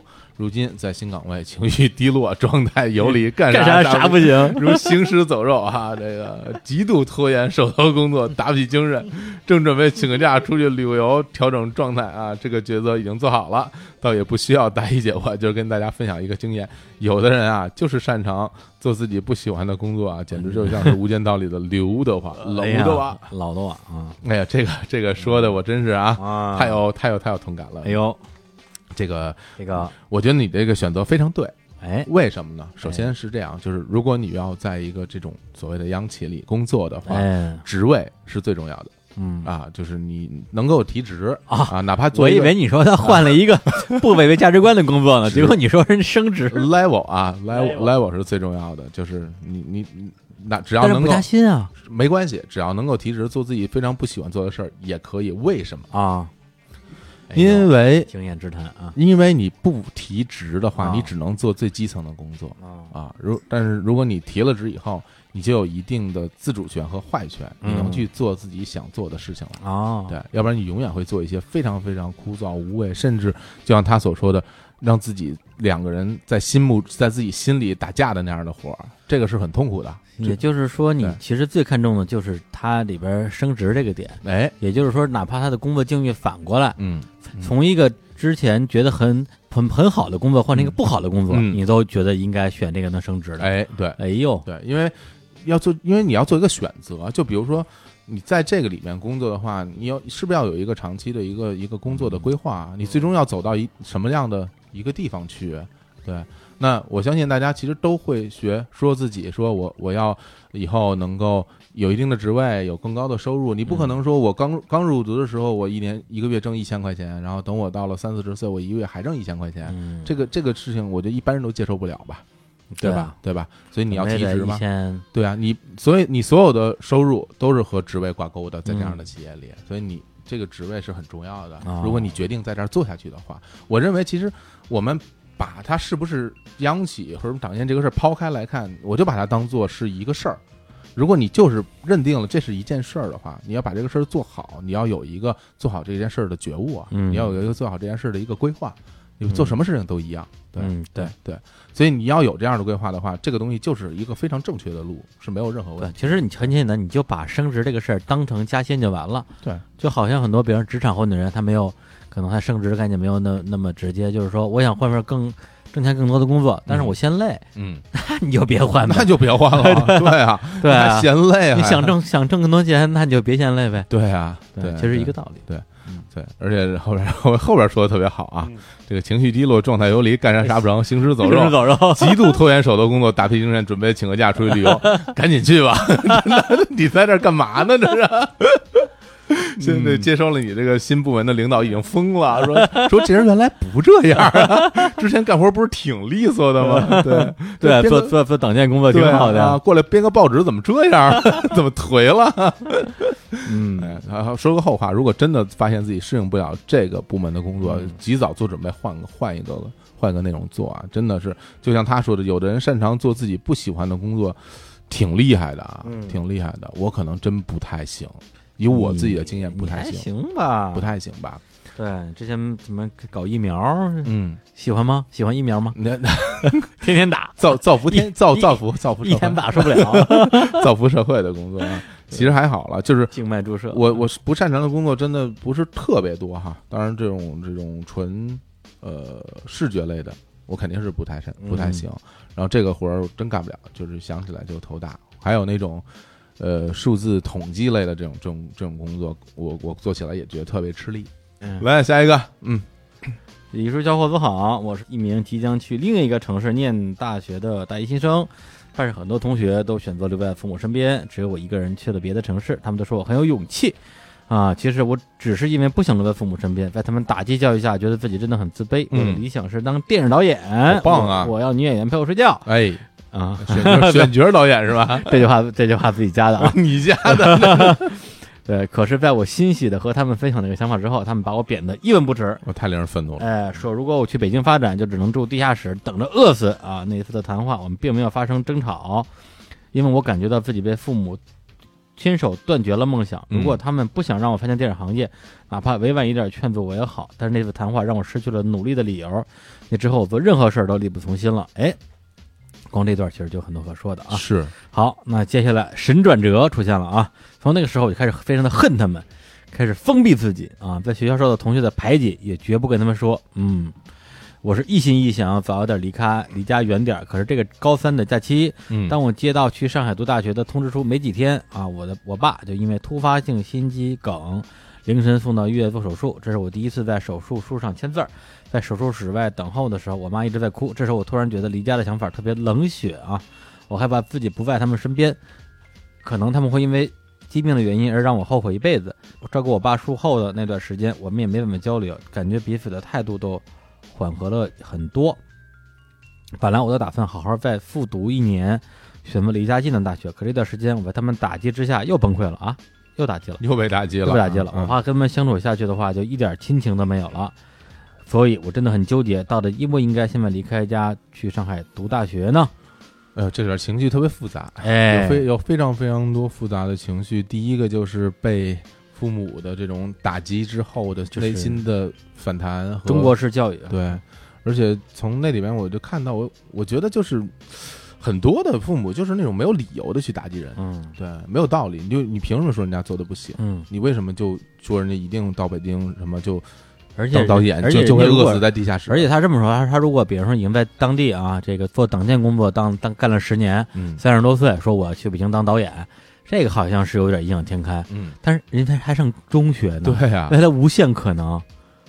然后就跟人说贬得一文不值，而且就是我能体会到，就是说他欣喜的和他觉得最亲密的人去分享他的这个嗯。想法，然后然后想至少得到对方的反馈吧，嗯。人家就说你就是一泡屎，你肯定不行，你到对啊北京，就哪怕你说这个东西有点难，对，但是你要要做成的话，你需要先做一二三四五，嗯。会吃哪些苦，嗯。有可能遇到哪些困难，嗯。你自己想好了。对。这都算是一个中肯的建议。是。对，但这个直接就是我我我这说实话，我看到这点，我我内心嗯极度极度愤怒愤怒啊，特别愤怒。就是如果如果当时这个人是我的话，哎，我我肯定当时我就走了，哎，我当时我就走，你不要再跟我有什么交流哎流，呀，立刻离家出走。嗯，对，不要不要学我啊，我我我我比较摇滚，走之前要点钱。呃必须的，你看，你看，我未成年啊，对吧？你都，要不然我告你去。对，因因为你我想，因为你心啊狠脸皮厚啊，所以所以这这个适合你啊。哎呀，我的天哪，真是啊，呃，是这样的，嗯我我我我也在想这个问题，因为在中国的这种亲子关系或者父母教育里边，就举两个极端的情况、嗯啊，这两个极端情况，其实大家好像的选择都没有那么困难。第一种情况就是你对自己的未来有一个坚定的想法，呃，而遭到了自己的这种呃家长的无情打击，嗯啊、就是没有理由的无情打击。是那这个时候，我相信绝大部分人都会非常坚定的选择坚持自己的路，而不是按照别人的安排来践行自己的人生，这是第一种可能性。第二种可能性呢，就是说，哎，虽然和父母之间有一些下戏吧，但是呢，父母现在呃遇到了一些健康方面的问题，这嗯如果没有你不行，嗯那这种情况之下，绝大部分人也会不太犹豫的选择了，就是尽到自己作为子女的责任嘛。是，对，这而这个小朋友呢，两事儿赶一块儿了，真是，对吧？就是所以他的纠结，我是我觉得是非常非常可以理解的。嗯，对，因为如果咱们只看前半截儿，就是没没有任何的疑，没有有任何没有没有任何疑问，对，不用商量，不用商量，走你自己的路，哪怕家家你家不给钱，嗯是吧？咱们日常日常给你众筹，嗯，对我支持你，没问题。我也会支持他，对嗯，对，但后者这个事儿呢，就变成了说，好像你一走，好像真的是有点说不过去啊，因为你不知道你的这个家人具体是什么样一个身体情况。因为至少我们不知道啊，我们不知道，是对啊不是说你会你如果你不你哎不陪着，或者你不在场的话，很多事情真的是完全是需要你的，对那你一定要做，那你没什么好选的，我觉得，对，对，是这个问题。对所以我觉得这个，呃真是这是天，你就你这么说吧，天将降大任于是人也。嗯我觉得你这个经历来的早，长远来看未必是坏事儿啊。我觉嗯，得是一个很重要的一个一个一个人生选择点。是，对，那这个点如果是我，我只能还是拿这个东西来说。嗯如果是我的话，呃，因为刚才你有一句话稍微给让我看到了一点点的可能性，就是在你的父亲手术之后，两个人感觉态度缓和了很多。我觉得这个也许会是一个良性的契机。如果说你能借着这个事，然后和你的父亲，因为你父亲也算经历了一次这种生死之对关嘛，对生对生死生死的这种这种关头，嗯如果可以借这个机会，关系有一个明显的改善，嗯能够把自己的心里话说出来，包括你之前在教育方面啊、跟他们之间的很多理念上的分歧，比如说你觉得你希望得到的教育方式和沟通方式是什么样的？因为你、你高中毕业了，你十八岁了，是，对，作为一个成年人，法律上你已经成年了，你可以这样去跟父母去沟通。而且我认识很多朋友，没有到那个年纪，可能就上初中、高中就已经跟父母像成年人一样交流，而且父母最后接受了。嗯对，从这点来讲的话，甚至可以说，你可以试图去教育你的父母，对你去教育他们该如何教你这件事情。对，你是有机会可以去挑战一下的。我不是说这个事情一定能做到，要做到是很难很难的，因为他们、他们那么大岁数了。那反过来讲，如果这个点做不到的话，对，最后你沟通之后，他们还是那个样子，还是在打击你说你这个不行，那个不行，什么都不行，你必须按照我的安排去生活，嗯，甚至说出一些更更绝情的话，比如说你我我比如举个例，比如说你爸都你爸都这样了，对对对对，你爸都这样了，你还追随上大学，你还是不是人啊？你没有亲情，你是不是很冷血？嗯，那这个时候你要对你自己的人生做出一个非常重要的判断，还是回到我刚才那个话题，嗯你要为谁而活？对，而你一旦做做出这个选择之后，不要后悔。如果最后你的选择就是离乡背景，然后去上海去选择你想要的人生，出现任何的最坏的情况，你不要后悔。你把这个事儿想清楚。对而且我觉得从一个方法论上来来讨论，嗯，对，回到那个话题，就是如果现在你就一定不能离开，嗯，一定需要你，那你就留在这儿，把你嗯该做的事情做完，哎，然后去做你下一个该做的事儿。对呃，对，小虎老师这个这个这个补充的补充的非常好。对，因为刚刚我说的呢，也是一种极端情况吧，就是二选一的情况。如果这里边要去找一个折中点的时候，那就是说，无论是从法律层面上，还是从这种嗯道义层面上，嗯你如果这个这边有你非尽不可的责任，那么一要该做的事情是一定要做的。是，对，那反过来讲，当这个责任无论是花多长的时间完成之后，那么我认为你在这个期间所积蓄的所有的力量和能量，嗯，对，未来会有机会变成你的一个动力，是的。对和营养。对对，然后我之前跟李叔聊天啊，我记得有聊天的时候，我就说，哎，说我说我其实有一个特别不能接受，就是完全不能接受的一件事儿，就是我不接受任何的要挟。嗯，对，然后其实有的时候要挟不单单来自于外围，嗯有的时候自己身边人也会要挟你，用各种各样的东西来要挟你。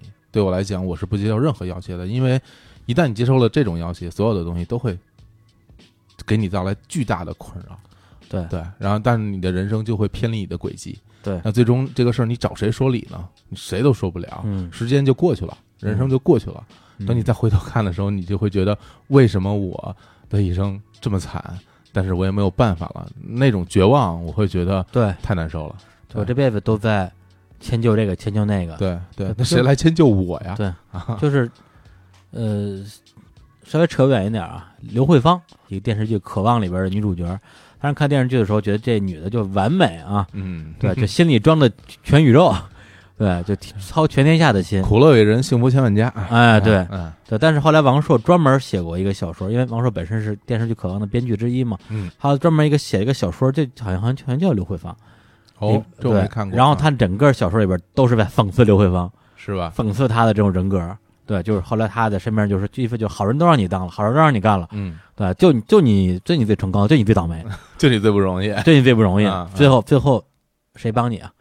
对你去抱怨谁呢？你没有人可以抱怨，对，所以这个是一个要考虑的问题。对，嗯但是反过来讲，就就是刚才我们也提到，就是说，到底是选一个折中方案，还是选一个更怎么说更决绝的一条道路吧？对，因为我自己其实最近对这点还是挺蛮蛮能感同身受的。嗯对，因为嗯实际上就在可能，比如今年这段时间，我经常会考虑一个事情，就是刚才提到的为自己而活的问题。嗯那假如比如说，我举个例子，比如说未，假如啊，未来我的生活是在呃海外啊嗯，比如说我打算出国待几年，啊，对，提前跟我说啊那么 啊，我现在不是正在跟你说哎，吗？好吧，哎好，嗯对，那么父母怎么办的问题？嗯那对我来讲的话，可能我的选择就是，那就没办法，嗯。因为他们愿意跟我出国那是一回事儿，但如果他们不愿意跟我出国的话呢，那如果是我为了他们啊，为了给他们颐养颐养天年，在北京再多待几十年，嗯。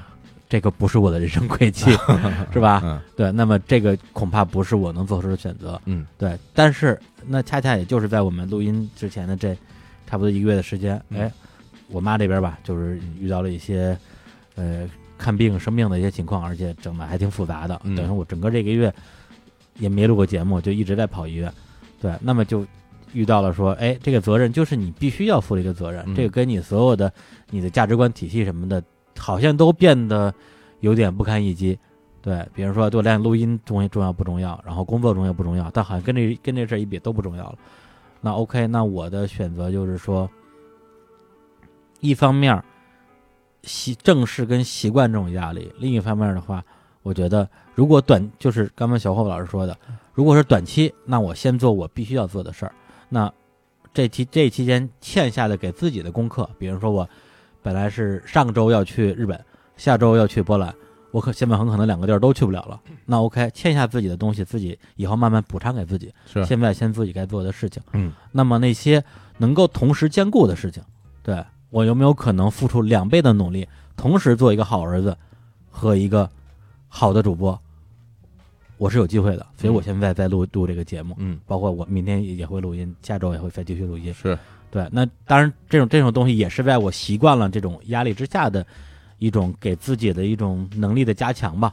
如果是比如说两周之前你让我去录音，我是我做不到，因为我觉得我满脑子都是家里的一些事情。你让我录音的话，不说时间的问题，就是没有没那个心情。嗯。但是现在我意识到，没有这心情，你也也会有这个心情，嗯。因为你没有的话，这个事情就无法继续。是。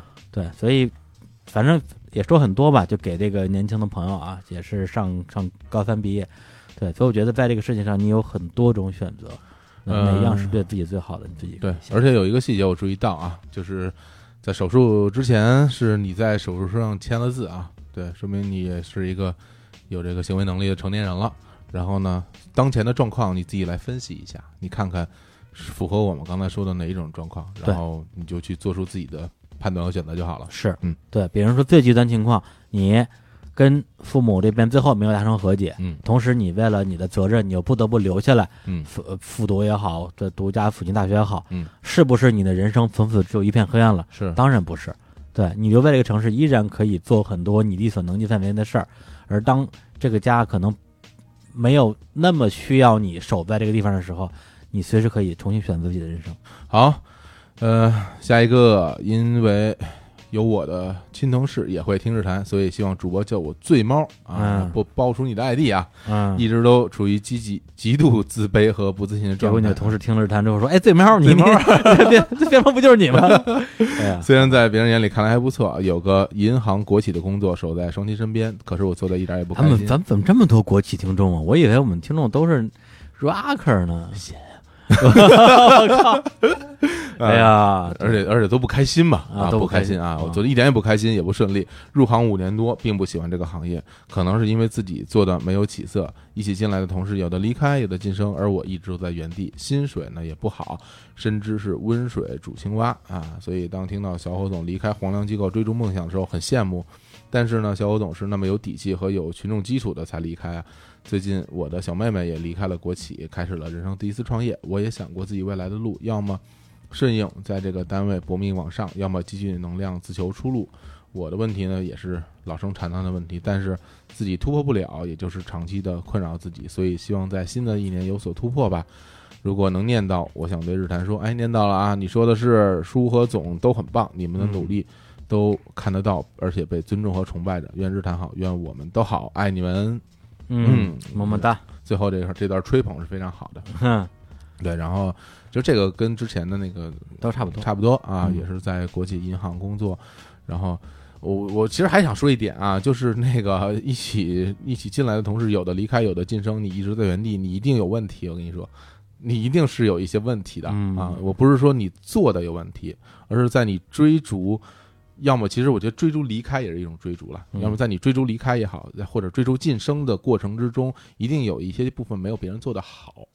对对，那些离开的人都找到了自己的新方向，为啥你没找到？对那些晋升的人都啊，在这里边找到了晋升的方式，规则，对为啥你也没找到？对选哪个方向其实无所谓了。对的，对，就是哪个方向都有可能取得世俗意义上的成功，对，和你内心的这种这种幸福感。嗯。但是怎么样能把这事办成，其实是现在你要考虑的问题。对对对对对，其实也是，就是比如说，你说你的小妹妹离开国企开始创业，我并不觉得说创业就一定比在你国企工作一定了了不起有啊，对创业失败啊，对，然后离开的和晋升的，我也不觉得他们有什么区别，对，完就是方向之后被抓了啊。啊，别唬我了，其实就是一个方向问题。我我觉得还是回到最初的一点，就是你要给自己定一个方向。首先，定这个方向的根基是你自己看看你适不适合在这个地方工作。你更希望以哪种方式成功，和你更有可能以哪种方式成功？对，的，对的，你把这俩事想清楚。结合在一起，对对，然后选一个你自己想要走的路，然后为之努力，为之奋斗，为之拼搏。对，嗯这就是你应该做的事情。对，嗯，咱俩今天非常硬派啊。对啊，这那怎么办呢？这啊个怎么办呢替替大家着急啊！嗯，这真的祝你急啊！是啊，下一个比较长啊，嗯，呃，乐乐来念。乐乐边上干活，还有人给人帮着念。我们俩都念不动了。来，乐念一段来。呃，乐哪个？这太长了，这个。啊，好，我开始念了。嗯小伙子和李叔，你们好。不知不觉听着你们的声音已经有三四年，这是我第一次留言，但胆怯又充满激动，有一种啊，你们居然是真实存在着的感觉。哎呀，乐乐的声音真好听。这是 这是我开始在电视台工作的第三个月，新的工作环境、新的城市、新的节奏，却无比落寞。一切都和我大学的幻想相去甚远。我以为未来的工作环境能有一批志同道合的朋友，下班可以邀请到我家喝红酒、听音乐、看片子，也幻想会遇到一位叼着烟的老前辈，读过无数的书，见过无数的人，睿智地审视世俗的一切。我甚至把要问的问题都想好了。然而不出三个月，我就被冰冷的现实打打成了残疾人。真实的工作中，原来不仅没有通宵聊电影的朋友，也没有人生导师大叔，有的只是冷漠和无尽的指责。我不想成为那种抱怨环境的人，但是工作中的种种欺软怕硬、阿谀奉承，都让我连一丝丝主动交朋友的意愿也没有。我一直隐忍，努力去接受，并告诉自己成熟一些，Welcome to 大人的世界。但是回家后看到为了看电影准备的地毯和蜡烛，还是会不免怀疑人生。这几天我努力提升自己，开始了一个呃一个人看书、拉片子、看展、运动的生活。然而孤独的感觉不太好受，但它或许能让我迅速成长。哦，又或许我该反思下，是不是自己的性格出了问题？怀疑周围一切都是奇葩。哎，不要打断我！别说话，讨讨厌。怀疑周围一切都是奇葩的人，自己往往才是终极大 boss，不是吗？希望万能的李叔和小伙子能为我指点迷津。哎呀，念得真好，写的太长了。哎，乐太好听了。哎呀，来来来，火总归位啊。哎，我来调一下调一下麦克风啊，嗯这个上身比较长，下身比较短。哎哎哎，大长身儿。哎，这个朋友这个留言很很长啊，然后写的非常的鲜活啊，也非常的悦耳啊。对。然后呢，我觉得它里边就是他幻想的生活的场景还挺逗的啊。嗯，下班邀请到我家里喝红酒啊，看片子啊，遇到一位叼着烟的老前辈，读过书，看过人，然后要阅人无数，聊一啊。聊一聊这个关于宇宙万物的这个奥义啊。嗯对，然后我觉得，首先啊，这个这个这个没有任何依据的嗯这个这个幻想是从何而来呢？啊，为什么你会觉得以后你工作一定会这样呢？可能电视剧里演的。我觉得就是，我觉得就是，就是电视剧看多了啊。这个这个现实生活，这个不是这样的吧？在电视台工作，你去电视台工作之前，其实应该做一些呃调研呐。其实就嗯像我们上次跟那个跑跑火车啊嗯，Coco 他们录的是吧？啊，他那个开开的开嗓不是自己说吗？这电视台什么样，他自己实习过，他知道，他知道是什么样子。对所以这个东西其实你自己应该有一点点的感受吧。嗯另外一个点就是说，进到这个工作状态里面去，发现和自己幻想的不一样，就就被打成残疾人了嘛？啊这个有点太脆弱了，我觉得我就是个残疾。呃对啊，就是对 见到新真实的样子，那就直面真实的样子，才是、嗯才是一个真铁汉真是一个男人啊！嗯对当然这可能是一姑娘啊，没关系啊。啊，这这姑娘，哎，我这姑娘在这儿，咱们重新聊啊。这收留狗，哎叼叼着烟的大哥还是可以有的。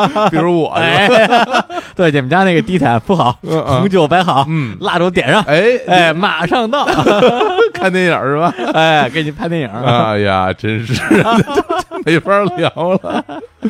哎呀，嗯他这个点其实我觉得是比较典型的一种社会不适应症，嗯就是大学刚毕业进入社会之后的，呃，种种不习惯啊，跟想象之间的这种冲突落差吧。落差，嗯对嗯落差的问题。嗯，正好借着机会问你一个问题：你说，你刚工作的时候啊，嗯，你有没有觉得身边人都有都是傻逼那个阶段？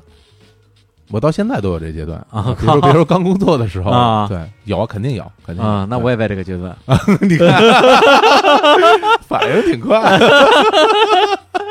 诓我，现在哎呀，这这这跟我在一起，智商有所提高啊！不要了。其实刚工作的时候，我觉得很多人都分几种状态吧，一种是感觉紧张，到了一个新的环境会不适应，然后想融入进去，但是又感觉挺无力的，没有人教。另外一个呢，就是这种落差了。我来之前有一个想的很好的一个样子，但是现实的样子和我想的完全的不一样。嗯让我感觉特别的失落。还有一种就是，就是到了工作以后，感觉很新鲜。有的人是那种充满活力的人，哎，他到了一个新环境以后，他就觉得，哎，我一定要表现，我一定要、哎要做到好，一定。虽然我是一个新来的，但我对不觉得我会被会比你们差，哎我一定能做得更棒。做给领导看，啊。对，就就分不同的样子啊，还真是挺对大的。人的性格其实差的蛮多的嗯啊。，那对于我来讲，我当时刚工作的时候，我其实还是一个特例了，就是我没有期待什么，我也没有想过什么，我来这儿就是为挣钱，我也不想但是你在工作中，你有感觉到自己在，比如说啊。职场的初期遭到嗯。大家的排挤、打压，什么之类的这些很负面的东西有吗？还真没有，没有吧因为像这种我那种单位也属于一个比较封闭的，然后比较的嗯时间凝固的那种状态的一个、一个一个状态。我觉得啊，嗯我个人倾向于认为这个嗯跟你的环境没有关系。嗯我觉得我倾向于在任何环境里边都有感觉受到了排挤打压的人，哎有可能是真的发生了，有可能是他自己觉得。对，但是你的问题在于说，你的性格决定了你不太容易处于那种境地。哎，你说这个，对。我一想还真是有因为我第一次跟青年录节目的时候，他就嗯。说，说我跟小伙子虽然都是一毕业就进国企，但是我们俩的境遇可完全不一样。嗯。我是去哪儿之后都就到到到哪到哪儿打到哪儿。嗯。啊、就是一路都觉得好像看谁都是傻逼。嗯。但是小伙子老师大学一毕业就能跟那帮四五十岁的老大爷们嗯，就是勾肩搭背、称兄道弟。这是欣欣老师对你的评价，这个不是我说的哦。对他之前也跟我说过这些，对我自己没有想过。啊但是你说的那点我倒是认同的，我好像是从来没有感受过、嗯，感受到过那种所谓的被嗯排挤和打压的嗯心情。对有有可能这件事其实发生了，那我没把它往那个那那个方向想。对对对，所以其实这个东西呢，就变成了几种不同的分类讨论。嗯第一种是你嗯身边人真的是傻逼，嗯第二种情况是他们其实就算是正常吧，对，没有那么傻逼，但你觉得他是不是傻逼？嗯这是两种情况。然后接下来的分类就是说，有可能你有机会通过小伙子老师方式的努力，或者是自己的能力，让这些人变得不那么傻逼，就是融入他们。哦，你说这个，我突然之间想到了一哎个点，我突然之间想到一个点，我是一个非常尊重规则的人。啊，也就是说，我到了任何一个新的环境里面，首先我会去感知规则，嗯然后我本身对这个规则没有一点点的抵触，嗯，就是我感受到了这儿的规则，这儿的运行的方式。如果这规则本身很傻逼，我也也不会我也我也不太抵触，因为是我自己要要来这儿嘛，嗯。我愿意到这个环境里来工作也好，生活也好，嗯。包括到一个新的城市或者到一个新的工作的地方，嗯。那我对这个规则是尊重的，我不去嗯抵触它，然后我去感受它是什么样的，然后努力的融入进去。哎，对，这是我的一个做事的方式。对啊，对对，嗯。那我的方式就是，嗯。要不然改变它，嗯，要不然就就离开的，就离开他。对对对对嗯。我我对自己的这个时间，对，因为我没有我没有一个乐队在玩，嗯，我没有一个梦想在承担我所有的时间的这种付出。是的，是对我来讲，工作就是对我来讲最重要的事儿，嗯我不能浪费在一个我认为规则很垃圾的地方。因为在那个工作里面，你会得到自己才华、努力、学识的兑现。嗯对啊，对，你是要通过这个来兑现自己的所有的付出的。是的，对对对，是这样，是这对，所以说回来，那这这位同学，你就判断一下嗯，你的情况是我们说的哪一种，嗯嗯然后你来做出判断，到底是你想多了，嗯还是现实真的很残酷？而这种残酷的现实究竟是你能改变的，还是你改变不了的？嗯，对，你会有自己的判断。哎，好，下一个，哎，乐乐念啊，没有，我我来念，我来念，我来念不是。后边后边都很短，对对对后边都是微博留言，来自微博的啊，因为微博留言有跟那个微信不一样啊，微博哎留言是那种愿意露露出自己的 ID 露的。出啊，对，然后呢，要念一个，第一个叫西东十部，这嗯什么名字？这是我是一个苏州的二十三岁的，这个真是你这真是文化水平啊！这个学法学的啊，今年距离二零一七年国家司法考试仅剩下二十四天了。呃，他当时留言的那天，啊，现在是不是考完了呃，还没还没还没，我们没有隔那么久。那我们上留这个是八月二十几号啊啊，在十天以前。呃，距离二零一七年考研还有一百二十三天，越学越觉得颓啊！刷着题目的时候，总会幻想自己以后考过了当律师的样子，又会闪现出自己落榜时的落寞，不放弃，或者只有极其渺茫的希望，放弃了会不会不甘啊？李叔和小胡总劝我放弃，或者劝我坚持吧。那个，嗯，首先啊，首先在这儿说，我们不会劝你放弃或者劝你坚持的，嗯这一点你放心哈。对，然后呢，嗯，这个这个他面对的问题就是觉得考上了，觉得可能会很风光，然后考不上了又会又会很落寞，对，然后觉得自己现在看那样子，其实就觉得自己考不上的可能性比较高嗯啊，对，就因为已经颓了嘛，小赢怕输嘛，对，小赢怕输嘛，老背上这种包袱，打平就能出线，结果结果就输了嘛。对对，像中国队是一样的嘛。但是你看人中国队有没有放弃呢？然后，中国队前两天还在比赛，是吧？啊是吧？还赢了，还赢了这个啊球赛，是吧？只要下一场啊，对手输五个，我们能赢，我们就能出现了。啊真的呀啊对对对，还还有出现还有出现可能性啊，就不能放弃。那这这不能放弃赶紧塞钱啊，必必须让他输五个以上，卡达尔，他不缺钱，不缺钱不缺钱。不是他不输五个人断交，然后拿拿拿导弹打他，我们不是又不是伊朗，别 发动军事攻击。哎呦，你说这个，刚在咱们录节目之前，刚刚那个某个地方又又发生了震源零几零零千米的地震，啊，哎，就是又又又爆了个什么东西，哎呀，就隔壁邻居啊，哎呦，又又搞，然后震级六点多，哎呦又又炸上了，太吓人了。真是太野蛮了啊！嗯我觉得这个事儿难吗？没有什么难的，就你既然已经准备那么久了，马上就要考试了，你能退吗？当然不能退了，嗯一定要考啊！嗯，考过考不过，考过就考过的样子，考不过就再考呗，对啊，只要这东西真的是你想要的，就是啊如果你复习了一半，你觉得这东西其实我也没那么想要，对啊，不值得我为它付出一些努力，那你放弃就放弃了。是的如，果这东西本身就是你想要的，你纯粹就是畏难情绪，嗯，那我觉得这个东西你这辈子碰到这种情况多的去了。，对。你现在要退了的话，你以后就别活了。是啊，就像你玩个什么人家那扑克什么 all in，all in 啊完了以后退了，你说你何何苦呢？你都印了那么多了，嗯，对？吧？该考考啊，该考试嗯考不过，如果喜欢再考，没对关系啊。对，可这这再考不上，没没钱吃饭，找小伙子。找我干嘛呀？我我也穷的快不行了都。不过这个学法律法学的这个写字儿写的这个文笔也不太通顺，这真是颓了，嗯这孩子，加油啊！好，下一个胖的飞不起来的林阿豆，啊，再再下一个，嗯啊，都飞不起来了，就就别飞了，先减肥再说。哎人家没说关于飞的问题。对，说一下高考啊，当时在一线城市二幺幺和二三线城市的九五八中间纠结了很久，在家乡和大城市之间纠结了很久，在家长的意愿和自己的独立意志之间也纠结了很久。每个人都会有这样的时刻吧？想听听李叔和小伙子的看法。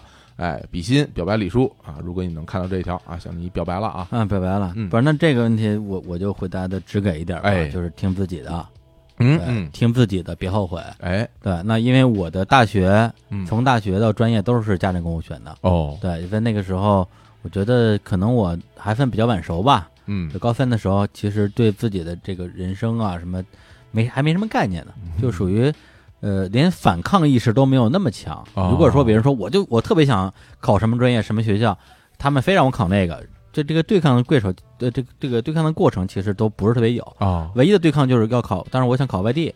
对，而且当时我好像是呃想考大连理工吧，因为我觉得我喜欢海边嘛。一位雷姑娘吧，应该啊，没有没有没有，那那个姑娘没什么关系，哦。就就是想就是不想在北京待着，在北京待了好多年就有点烦。嗯。然后呢，就跟跟因这个事儿跟我妈抗争了一段时间，嗯最后我妈是妥协了，最后一最后一秒妥协了，嗯，说哎你非要去就去吧，然后就露出了非常就是受伤的表情，哎，落寞，落寞的表情，嗯然后一瞬间我就怂了，哎，我就怂了，我说哎算了算了算了，还是还是留北京吧。对，所以你要说这个事情我有什么呃后悔的话，那我觉得我那个时候还是不够坚强。嗯对，还是说，呃，你说是这个太太软弱也好，对，或者说还是呃为了别人的某种意志影响了自己的判断也好，嗯，对。那如果现在你想的这么清楚，那你就真的要遵从自己的意愿，嗯对，因为这个事情。呃，是我对，因为我我非常非常羡慕小伙伴，包括青年老师可以去外地读书这件事情。虽然嗯，他们自己觉得好不好，这是他们的事儿，但我觉得特别好，对对，但这是我本身一直以来非常向往的一件事情，最后我没能做到。对，就有嗯点遗憾。对我我希望你不要再重复啊，李叔的覆辙，对对，悲剧重悲剧重演。嗯，好，下一个啊 Jackie 八八零一九啊，那个想跟父母说不想再做国企的，那么国企真多啊，哎呀，不是，哎呀。而且你你们国企的人一个一个都特别苦逼，说哎呀 不想都不开心啊。想跟父母说不想再做国企的会计工作了，想辞职专心学烘焙。哎呦，嗯，我说过说了这过去的几门都是骗他们的啊，这个完全对啊啊，完全对会计没有兴趣，呃，也学不下去了啊。对对他他想去做一个烘焙烘焙机，我我我我说实在的啊，这个如果你问我，嗯，我不支持你去学那个。真的，如果如果你问我，我不支持你学那，因为那个东西不但挣不着钱，会还会花特别特别多钱。就一入烘焙深似海，这这你只要学了它，嗯这辈子你就出不来了。他以后人可以开店，开烘烘烘焙店啊。估计悬，这挺啊难的。因为首先这个其实在首先在咱们国内啊，嗯我我不拿别人举，我就拿你举例。啊，你觉得不同的蛋糕店它做出的东西区别大吗？我根本就不吃蛋糕。你看，你看，啊你看都没有，连区别都有的连吃都不吃。不吃蛋糕，乐乐，你觉得区别大甜了吗？吧唧的。是大是吗？你会去选择你自己非常喜欢的那种烘焙店去买蛋糕吗？或者饼干？会的，哇，哎呀，真是人生还有希望的有希望啊！那那有乐乐支持您，那你就去干吧，对，以后要是卖不出去找乐乐，对乐全包了啊！前提是你得做的好吃。对对对对，这个我觉得我这个我觉得这个事儿当做一个我实实话实说，我觉得当做一个爱好，当做一个生活中的一个内容，非常的好嗯啊。但是专职学这个的话，我不知道，因为我其实是对所有的料理心生敬畏的。我认为这个所有的这些东西都属于艺术类，嗯，然后也需要很很高的天赋和嗯。努力，还有自己的感知力，嗯。才能做出一个非常非常好的东西来。哎，然后你还还要懂经营，对，对你还要懂商业，你要自己开店，你要把东西卖出去，嗯，然后在做这个东西的过程中和你的生活之间的比重有多少？嗯你可能你有没有想过，你可能每天睁开眼睁四五点钟起来就开始做准备，然后每天在烤这些东西，然后它的。比如你做一个马卡龙，你的废品率有多高？然后你每天都纠结这个，然后很多的嗯商业上的事儿又又纠缠在你，你能不能做好这个准备？真的去想，就想干这个。如果你真的无论如何也要做这个，那我支持你了。如果你只觉得这东西特别好玩，想起来很浪漫，就类似于开一个咖啡店一样，开一个花店，开一个书店一样，嗯，那我觉得还要再慎重。哎，也没必要打击的这么狠啦嗯，并没有打击，我就说事实，举例，子。我就说呀，你这你让他干干嘛？干干就知道了嘛。嗯 那我我不是说干了一定不好啊，这说不定你干了之后，你发现你就是天降奇才，可以啊，对，就嗯天生红飞机。那以后我们就不缺蛋糕吃了，没问题。对，嗯一天一个马卡龙，就太甜了，齁死我了，实在受不了那玩意儿。欧洲嘛，他们当时以这个加甜度为啊当做有钱的哎荣耀嘛，，受不了，受不了，因为这个糖当年很值钱啊。啊，对，后来有了很多糖友，就是贵族就嗯。越甜，说明我身份越高，穷人吃不起。对啊，打死卖糖的，打死人不偿命。嗯是啊，所以我啊我不是打击你啊，我并不是在打击你啊啊，我只是想告诉你，这个事情不是特别的浪漫的一件事儿，嗯。它是一个，对对对它是一个事儿，它是一个事儿，不是不是玩儿啊。哎嗯，好，好，下一个叫小狮子 Season 啊，关于移民还是继续在国内生活的抉择啊，其实也不是为自己问的。最近很多朋友移民了，希望给孩子好些的教育，最好是至少是好一些的空气。但嗯我总觉得国外再好，总少了归属感。我还有一个经验要分享，就是面对两个选择的时候，如果一直很纠结，那就维持现状得了。表示想改变的动力没有很大，时机到了，该走的路也就走了。时机到了，该走的路是别人先走了，你就跟着走啊。嗯我我其实对这个有点保留啊，但没关系，我们来说前面这个事儿啊。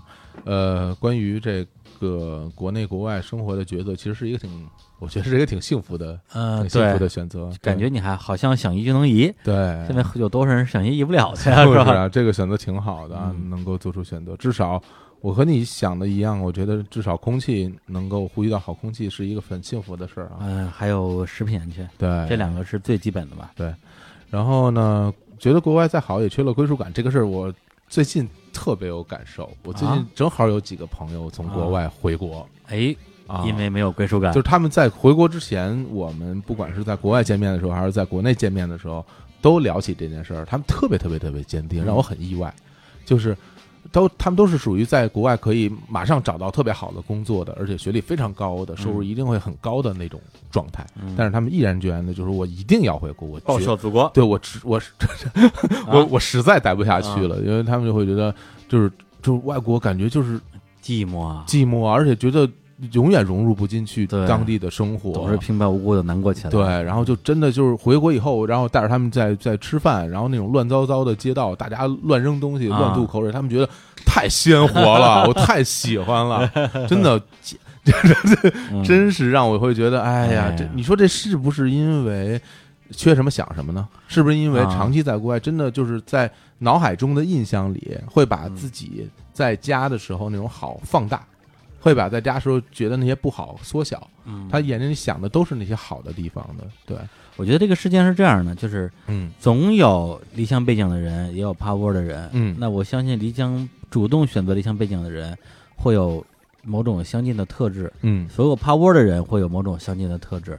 对，那我觉得这个是大家因为自己的成长环境、教育各方面综合决定的。嗯。而现在移民这个事情呢，比较特殊，嗯，在于很多人移民不是主动选择，是被动选择。对，有时候他本身是一个趴窝型的人，是。但是他因为考虑到孩子的什么感受到了威胁，健康问题啊，嗯。他就选择了移民，嗯。对，导致他本身不是喜欢离乡背景的人，他也离乡背景了，嗯。他当然就会回很很想念故国了。嗯。就我觉得可能问题出在这个地方。嗯，还有另外一点，因为我身边这朋友就是，人家在国外时时生活时间太长太长了，在那边生活了得有什么九年十年的，然后身边也没有说特别多的朋友吧，嗯。然后就会觉得还是回国以后，然后跟大家也有交流，嗯然后生活也变得很丰富，嗯哪怕空气差一点，嗯可能他们觉得哪怕空气差一点，我也我也愿意在有包括你有人的地方生活。对，包括你看张伟伟啊，在云南大理，天天嗯那么好的空气，天天踢毽子，是对，那不是现在不是也说想回北京，是觉得觉得北京有人对。有人味儿，看见北京有事儿干，大街上骂街打架都打架觉得特别好，对，就这样。是这样的，是这样的。对，所以某种意义上，我觉得就是两种东西肯定是都有的，一个嗯。是呃人有不同类型，是。有的偏向于漂泊，有的偏向于留守，对，而同时我相信每个人都有缺什么想什么的特质。嗯。比如说我在北京待了三十多年，从来没有离开过超过十五天，嗯，我就特别想啊，去去去流浪啊，去大理，啊，去啊。去大理，啊。去任何地方。嗯。然后呢，后来就去了深圳嘛，嗯。在深圳呢断断续续待了三个多月，中间其实也经常回北京，嗯。呃，出差啊、录音啊什么之类的。对，那么也有很多人说你是你老觉得北京这儿不好那儿不好，是因为你老在北京待着啊，你去外地待几个月你就知道北京好了。嗯。结果去深圳待了待了几个月，觉得深圳真太好，这辈子不想回北京了，我太想留在这儿不回来，哪儿都比北京好。呃啊，这个我不承认啊。啊，我怎么着啊？啊哪儿都比北哪儿？京就就是好，怎么着？你就你看那些啊。什么呃舞台演出什么啊。的，就没有北京多，我不爱看那东西，很喜欢看的。我是很，但是这个东西嗯。没错，我觉得没有那么重要。啊，对，就是因为比如比如说现在北京已经是这番初秋了啊，哎深圳现在还是啊特别特别热，啊，我就喜欢热的地儿。到处都是大腿，呃，都是对，我就喜欢这这比这比话剧重要，这倒是比戏演出重要，而且看你，想要什么了。而且在深圳就有固定演出的地儿就那么几个，嗯对，比如说比如说话剧有一两个地儿，然后嗯 live house 有一两个地儿，但是你比如说深圳那个地方比较重要的一些演出，无论是戏剧类的还是音乐类的，还是他还是会来深圳逛一圈的。对，其其实你的选择更少之后，呃，未必会变得更频繁。哎，你这个感受其实就好像别人问起我说你最我去日本去的比较多嘛，嗯。你最喜欢日本的哪个城市？我会告诉你福冈，啊，跟你这是一样的。嗯。对，它的经济上也有，嗯。就是就是整个的商业有，嗯。然后文化有，哎。城市规模有，嗯。就生活便利程度有，所有都有，但是又不像大城市那么喧嚣。对，也就是说我在深圳，如果你硬说出来的话，我如果真待一年，我这一嗯。年下来看的所有的演出，有可能比北京还多，哎，因为它少啊，因为它少。来了就想看，别错过啊。对，哎而同时那时候天气又好啊，空气又好啊，嗯心情就好啊，对，我愿意动。在北京的话，就是一一一一看天儿，我动都不想动了。嗯，啊不错啊。哎，走！啊，那我们啊从下期开始啊啊，拿着我们的这个移动设备啊，到深圳啊深圳录录音节目。好，我，们这期呃对对，关于这关于移民问题，我们就先说这么多吧，哎这是一个大话题。嗯改改天我们可以找一个啊，已经这个肉体啊 肉体翻墙的人哦，过来跟我们现身说法聊一期。好啊，好，对，然后对这个最后啊，最后这个念一个啊，